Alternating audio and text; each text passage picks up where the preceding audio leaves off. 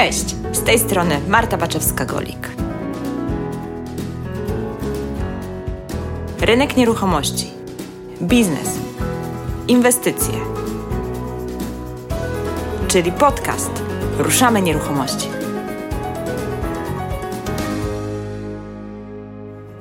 Odcinek ten traktuję jako oddzielenie tego, co było, tego, co będzie.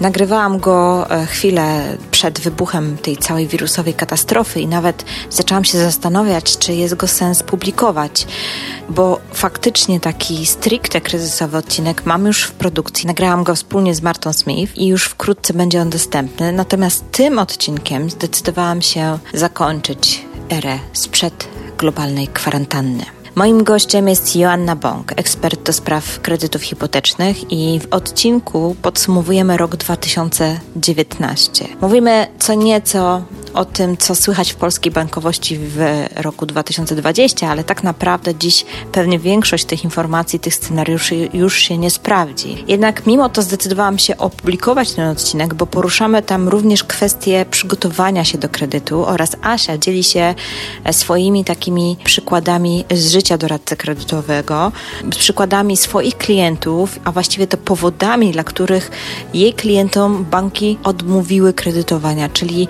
mówiąc po potocznie tłumaczy, dlaczego dostali tak zwanego negata, czyli decyzję negatywną kredytową.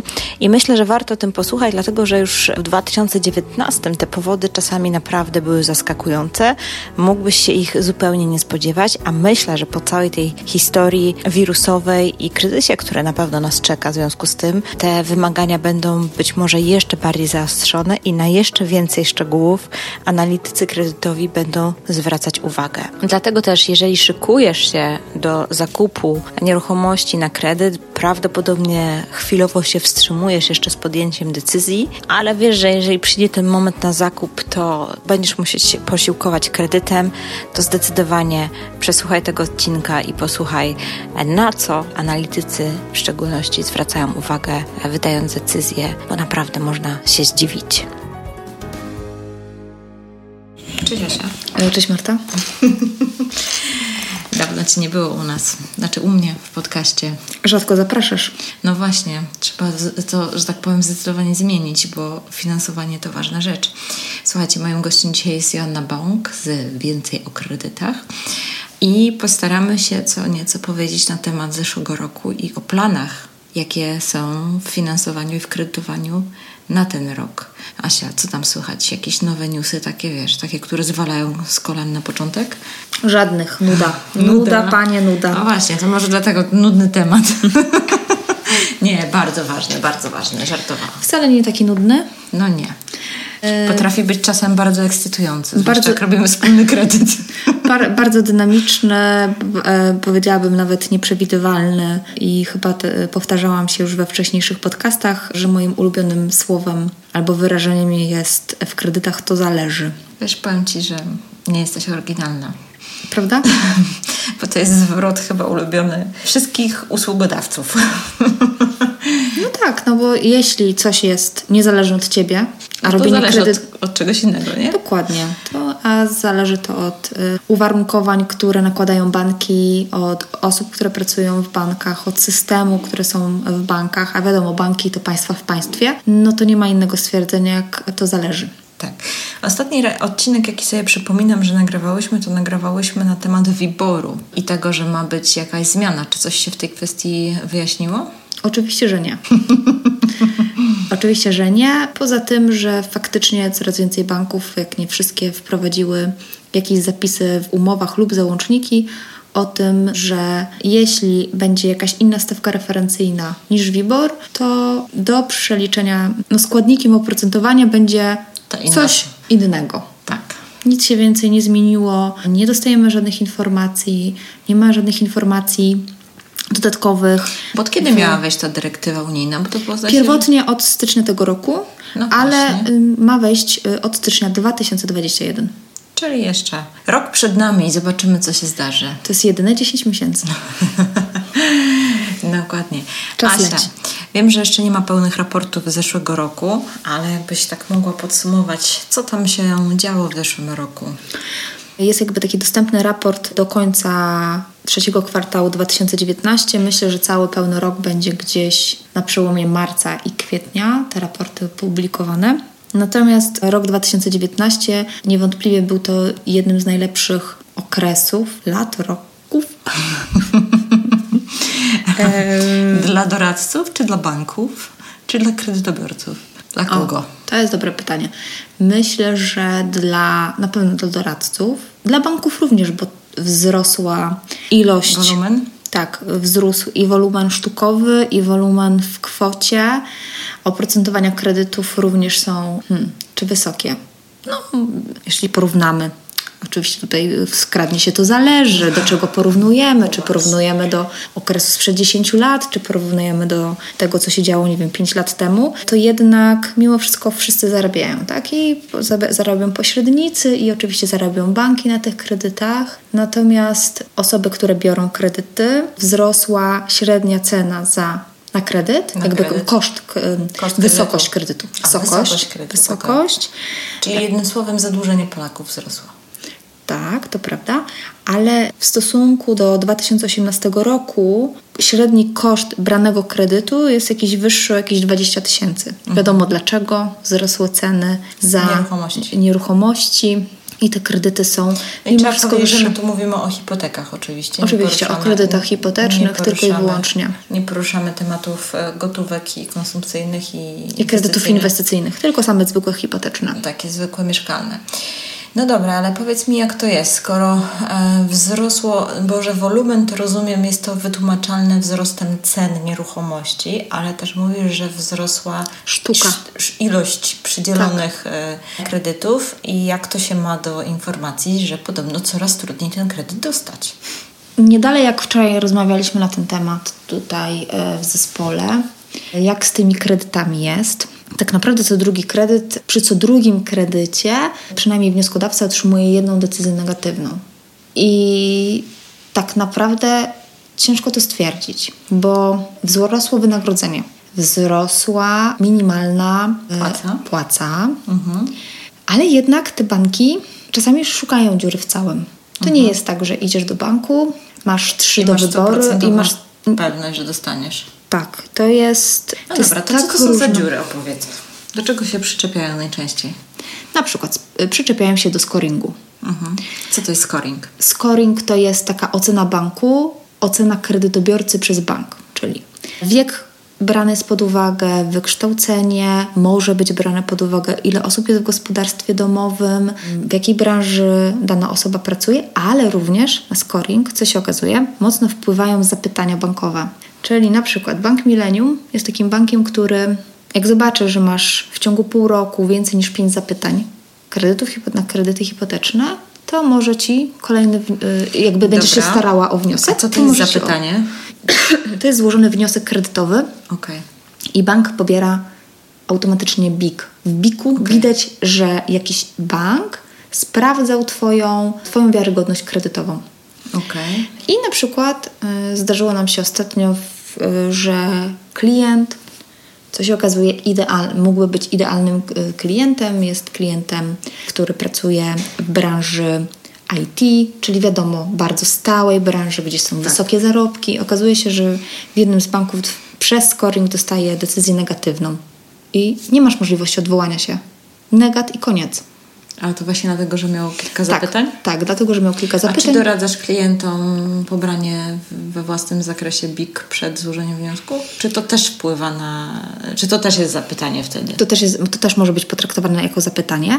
Natomiast może nie tyle, że doradzam pobranie BIK-u, co szczegółową rozmowę przeprowadzam z klientem. Mhm. Bardzo, bardzo szczegółową. I tam są też pytania y, na przykład o jakieś tam zobowiązania, ale jeśli ktoś mówi o kredycie hipotecznym, no to ja biorę wszystkie informacje, kiedy został wzięty ten kredyt hipoteczny. Jeśli on był, nie wiem, pół roku wcześniej, zazwyczaj do mnie przychodzą klienci z e, polecenia i to są bardzo szczere rozmowy.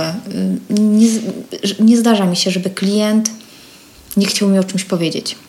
A ten klient, co dostał negata, nie przyznał się, czy wiedziałaś o tym? Wiedziałam, bo pół roku wcześniej zrobiłam inny kredyt temu Aha, klientowi, okay. tak? W takim banku który jest dość powszechny, dostał decyzję negatywną, ale w jeszcze lepszym banku, całe szczęście w, lepszy, w jeszcze lepszym, dostał decyzję pozytywną, więc tak naprawdę składając... I dlatego, dlatego nie należy składać tylko do jednego banku. To jest po pierwsze. To przestrzegam y, i jakby dla, jakby dla własnego, y, dla własnej higieny pracy przynajmniej mhm. dwa banki, a najlepiej to, żeby złożyć do trzech banków, ponieważ ja mam poczucie takie, że ja mam spokojną pracę, bo jeśli ja się tylko skupię na jednym banku, to niech będzie sytuacja, że analityk stwierdzi, że cokolwiek się e, mu nie podoba i tak naprawdę e, może wydać decyzję negatywną. A uwierzcie mi, ja miałam ostatnio, my mieliśmy tutaj w zespole tak naprawdę Luty to był taki, miałam wrażenie, jakiś czarny po prostu, y, czarny miesiąc, bo ja w ciągu y, dwóch dni dostałam cztery decyzje negatywne. I można naprawdę po głowie dostać i stwierdzić, że bardzo się nie lubi swojej pracy i stracić motywację w ogóle do pracy. Tak, oczywiście się wszystko odkręciło, udało się Dobra.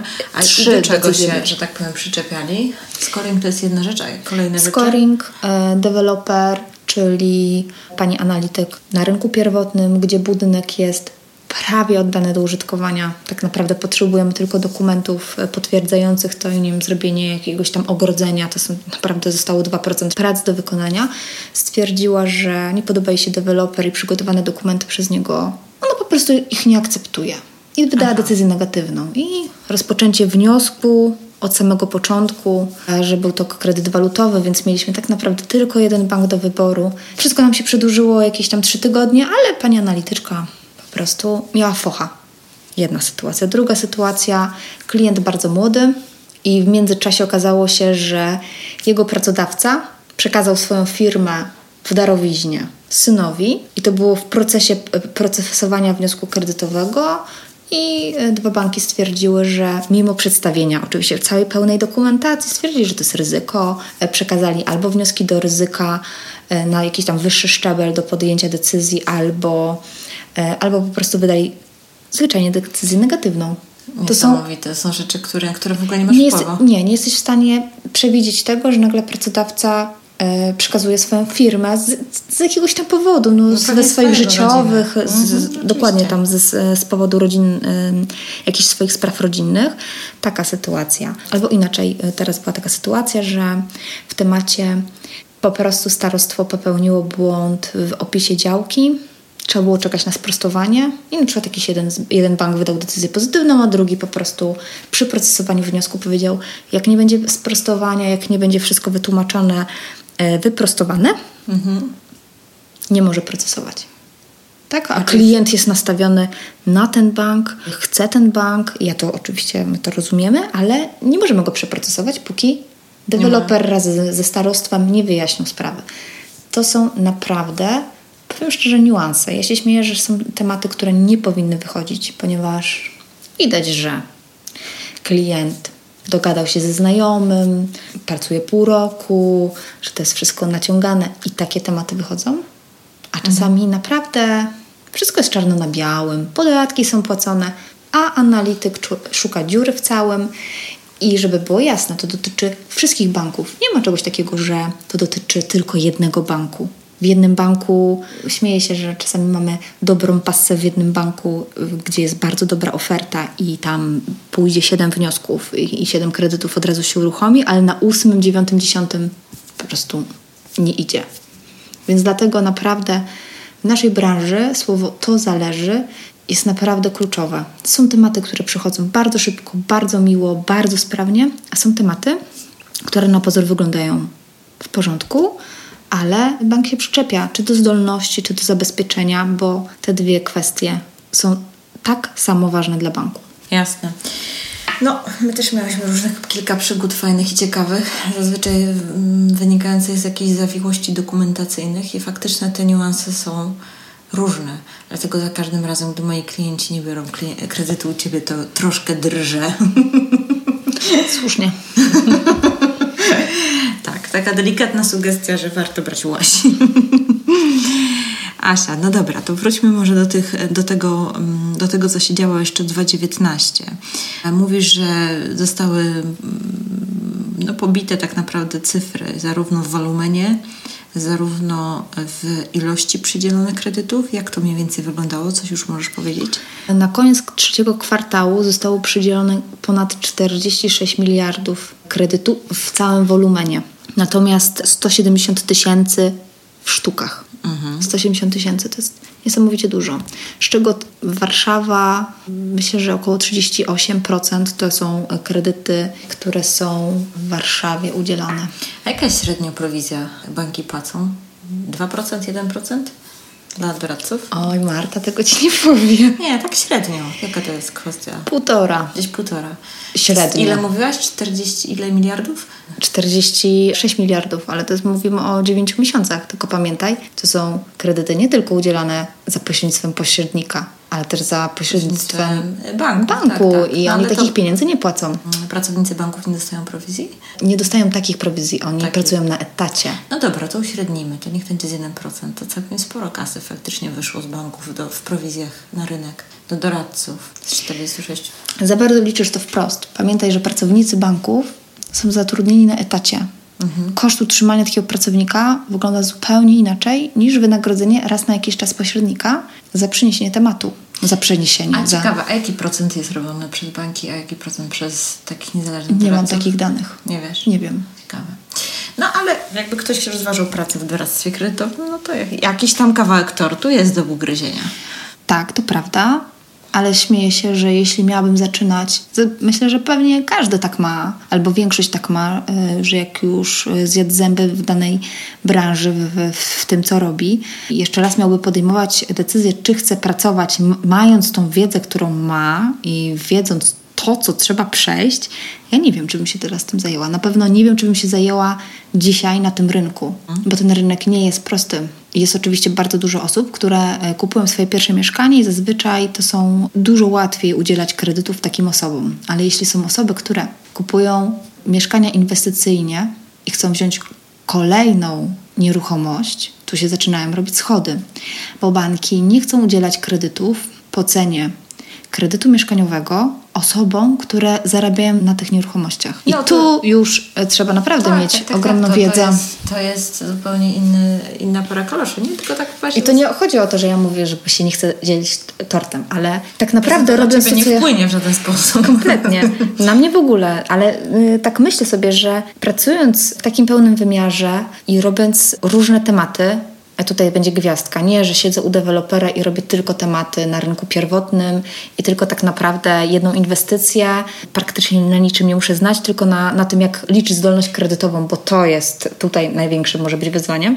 Ale jeśli robisz tematy od kupna działki, siedliska po e, budowę domu, zakup domu w budowie plus wykończenie, rynek wtórny, rynek pierwotny oddany do użytkowania w transzach, etap zerowy, czy e, spółdzielczo-własnościowe, czy bez księgi wieczystej. No, tego jest mnóstwo. To mam wrażenie, że taki pośrednik musi mieć wiedzę prawną. Najlepiej, żeby jeszcze miał pojęcie, o czym do ciebie mówi notariusz, a najlepiej, żeby w ogóle był partnerem dla notariusza, jak rozmawia, żeby oczywiście miał e, wiedzę finansową, ale też księgową, bo jak ci do ciebie przychodzi klient, e, który ma pełną księgowość, musisz wiedzieć, o co chodzi w rachunku zysków i strat i w bilansie. Jeśli przychodzi do ciebie z ryczałtem lub kartą podatkową, to też musisz mieć pojęcie, o co chodzi. Już nie mówię o książce przychodów i rozchodów i o momencie, jak jest przełom roku, co banki liczą do zdolności kredytowej. I tak naprawdę, jak ktoś mówi, no dobra, dostajesz 1,5 punkta procentowego prowizji od kredytu, tak, ale ja to dopiero dostaję wtedy, kiedy uruchomi się kredyt. I to najlepiej, i, i to w zależności od firmy, w, z którą się współpracuje, albo dostajesz miesiąc po miesiącu, kiedy się kredyt uruchomił, albo nawet dwa miesiące, bo to też są takie firmy, kiedyś takiej pracowałam. I tak naprawdę możesz robić wszystko z danym klientem, tak? E, a klient dostanie, wymyślam, cztery decyzje negatywne i temat się nie uruchomi, albo pójdzie sobie gdzieś sam, albo zdecyduje się, że jednak nie kupuje, albo są różne życiowe sytuacje i ty nie dostajesz za to żadnych pieniędzy. Pożaliłam się. I to jest naprawdę, naprawdę absorbująca, bardzo ciekawa i emocjonująca praca. Sama wiesz, jak przychodzisz do biura.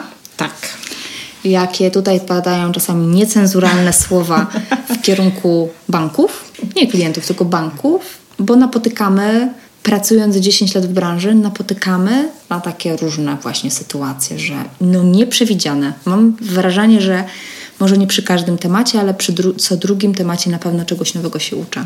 Niesamowite. Tak sobie właśnie przez chwilę pomyślałam, że mogłybyśmy nagrać odcinek na tym, jak zostać doradcą kredytowym. ale, ale nie wiem, czy jesteś dobrą osobą.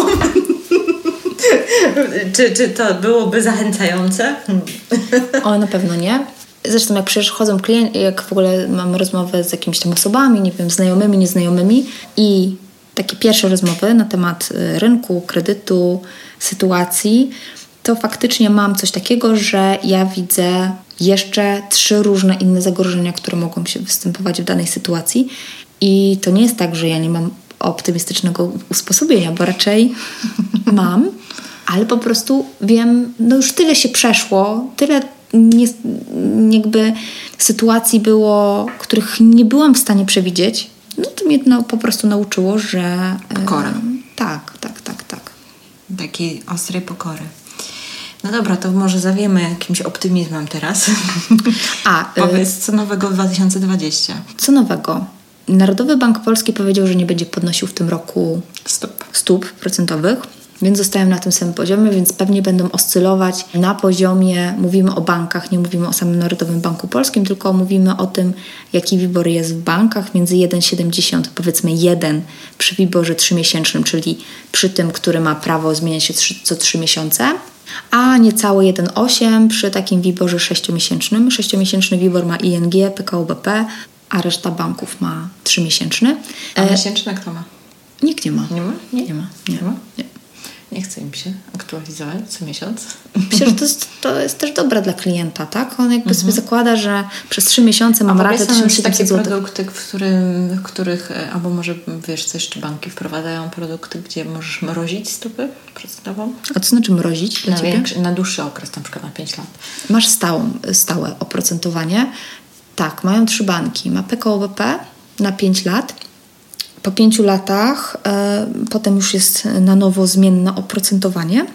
Na tą chwilę oferta kredytu ze stałą stopą procentową na 5 lat y, i ze zmienną cenowo są bardzo porównywalne. Santander ma również y, stałą stopę procentową na 5 lat. Po 5 latach automatycznie przechodzi na stopę zmienną też są porównywalne oferty do siebie. I ING również ma stałe oprocentowanie na 5 lat i po 5 latach decydujesz się, czy znów na kolejne 5 lat um, masz stałe oprocentowanie, czy przechodzisz na zmienne oprocentowanie już to na cały okres kredytowania.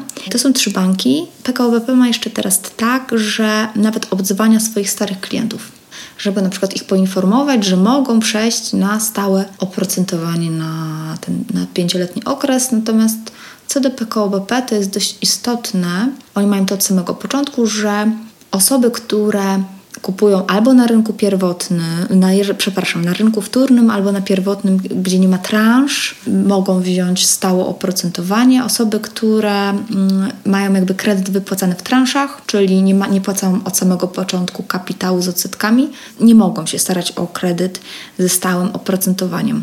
Ja mam oczywiście swoją teorię na, y, na temat stałego oprocentowania. To jest oczywiście moja samorobna jakby opinia i moje wzięta z mojego doświadczenia.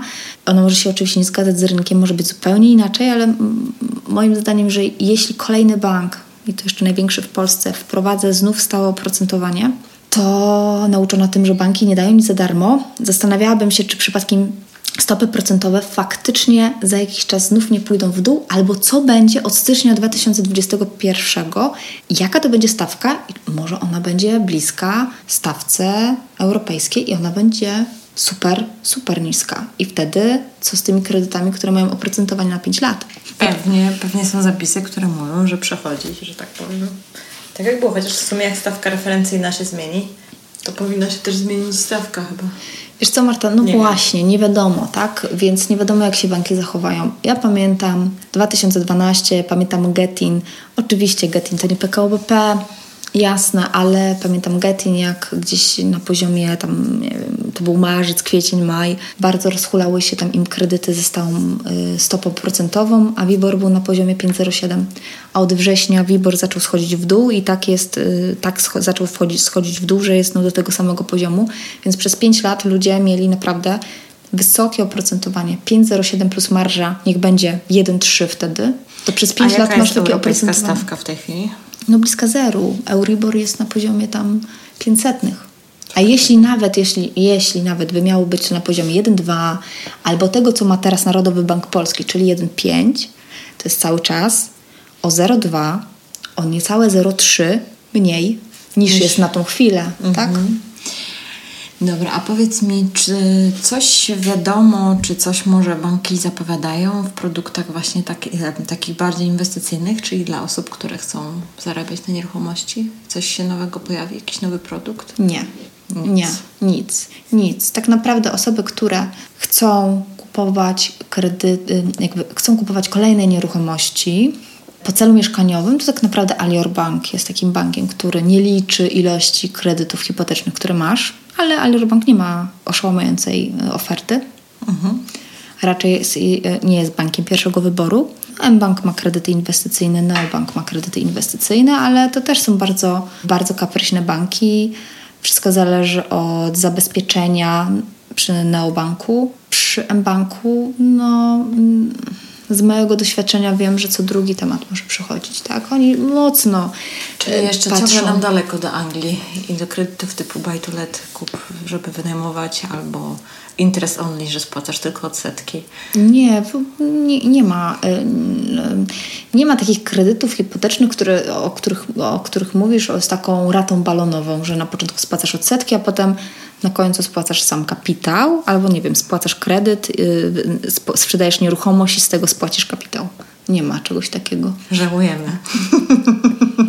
Żałujemy. Tak zapytałam z taką nadzieją, że może coś. Nie, nie wygląda na to, żeby to się zmieniło. Raczej polskie banki nie idą. Bo U nas chyba nie ma w ogóle tej historii, takiej kultury, nazwijmy to landlordskiej, jak, jak w Wielkiej Brytanii, gdzie tam jednak jest dużo tych landlordów.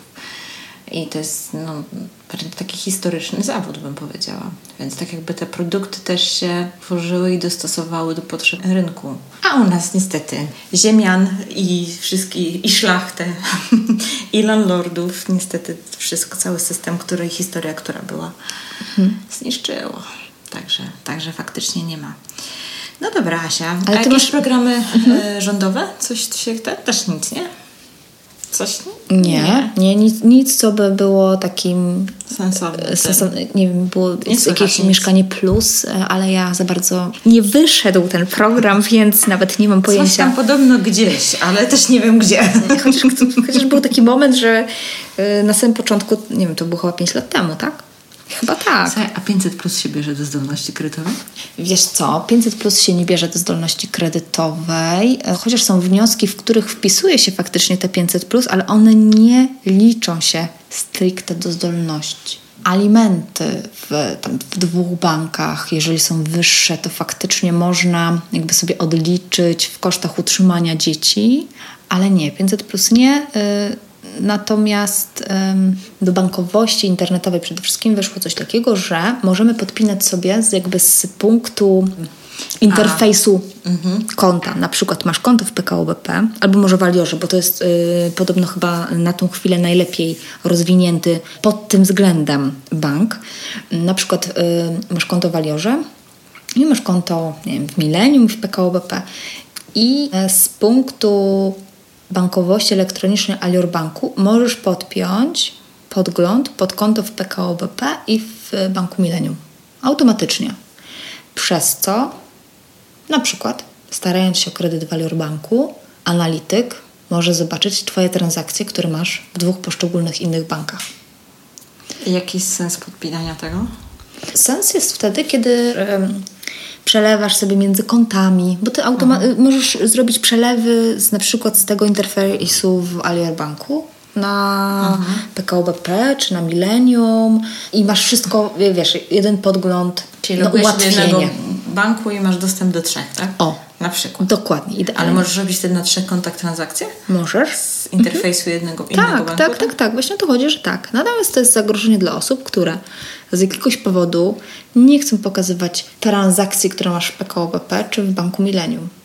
Więc przez przypadek, nie wiedząc, nie, czy, nie czytając, wyrażając zgodę z zasady na wszystko, możesz sobie zrobić krzywdę starając się o kredyt hipoteczny. No w ogóle generalnie banki tak dużo o nas wiedzą. Po co jeszcze im ułatwiać? Ale nie wiem, Marta, w Skandynawii jest to normalne, że wszyscy o nas wszystko wiedzą. Ale- Ale my jesteśmy, mamy taką mentalność. My mamy mentalność kombinatorów. Taka prawda. O. Tu czegoś nie pokazać, tam czegoś nie pokazać. Nie, żebym sama nie miała takiej mentalności, ale, ale no coś w tym jest. My się burzymy względem e, takiej pełnej inwigilacji. Żeby było jasne, sama się burzę. Tylko z czego to się bierze?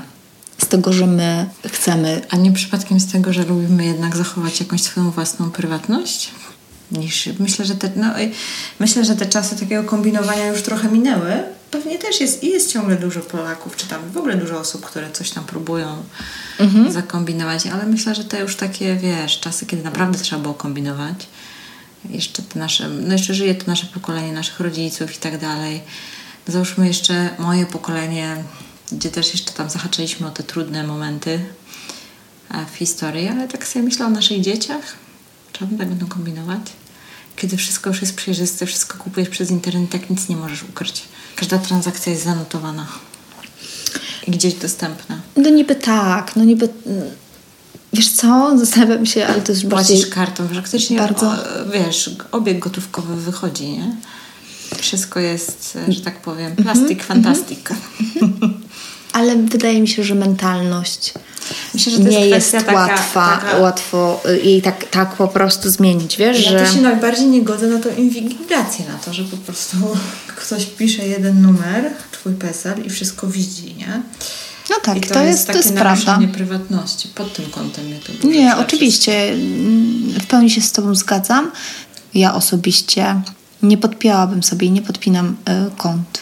A ja nawet bo nie, nie chcę. wiedziałam, że można. Nie zauważyłam tego w swoim banku. Ja zaraz sprawdzę, jak się nazywa em, ustawa, dyrektywa. Tutaj nie jestem prawnikiem i chciałabym wprowadzić nikogo w błąd, ale można sobie naprawdę spokojnie o tym poczytać. Co to wprowadza? I tak naprawdę kolega, który pracuje w banku, ale w takim dziale wdrożeniowym, jak e, z nim rozmawiałam gdzieś tak miesiąc temu, półtora miesiąca temu, jak mi otworzył oczy, tak naprawdę co to powoduje, bo są banki, które faktycznie teraz się szczycą tym, że możesz, że oni podejmują decyzje, mówimy o kredytach gotówkowych, takich dość małych, że oni na podstawie właśnie tego, że masz podpięte kilka kont i oni widzą Co się dzieje? obroty, oni podejmują decyzje kredytowe.